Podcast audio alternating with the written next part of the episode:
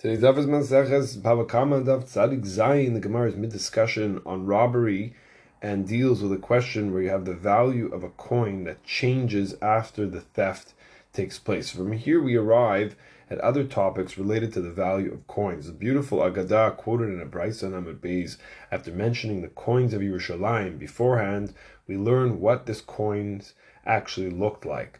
David ushlomo mitzad achad, v'Yerushalayim ira kodesh. The idea that King David and King Shlomo were on one side of the coin, and the city of Yerushalayim, the holy city, was on the other side. Avraham Avinu. What was the coin that was at the time of Avraham Avinu? Zakein uzkena mitzad achad, ubachur b'tula mitzad acher. On one side, the elderly man and elderly woman, and on the other side, a young boy or young man and a young woman on the other side. So this is the depiction. Now Rashi says that Bachur and Betula, second description here is reference to Rivka and Yitzchak, and the Zakein and Zkena are Avram and Sarah. While Tosfos Rabbeinu Peretz will go with this idea, we'll see in a moment, takes the approach that actually it's one and the same.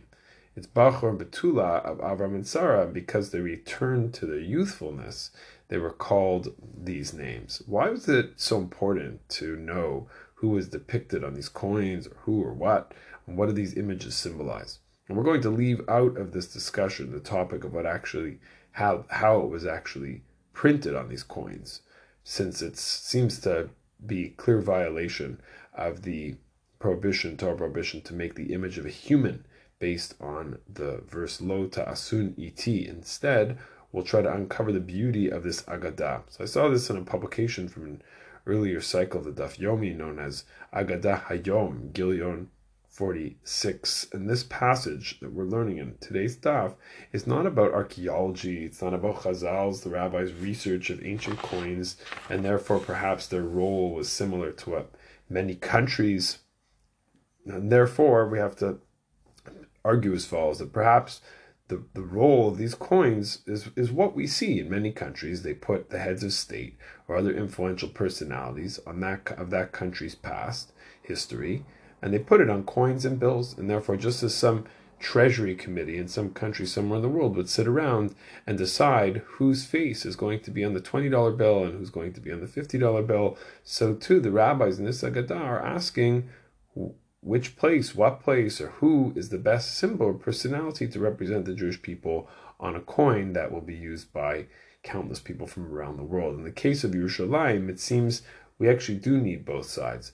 The words are lo nachon lasim et rak al ha'ir habnuya talpiot al chevra metukenet al nasha mostatea. It's not enough to just focus on the city, the beautiful city. Uh, but also on the on the correct or, or well the, the society, the beautiful society, the refined society, al the people, institutions. There's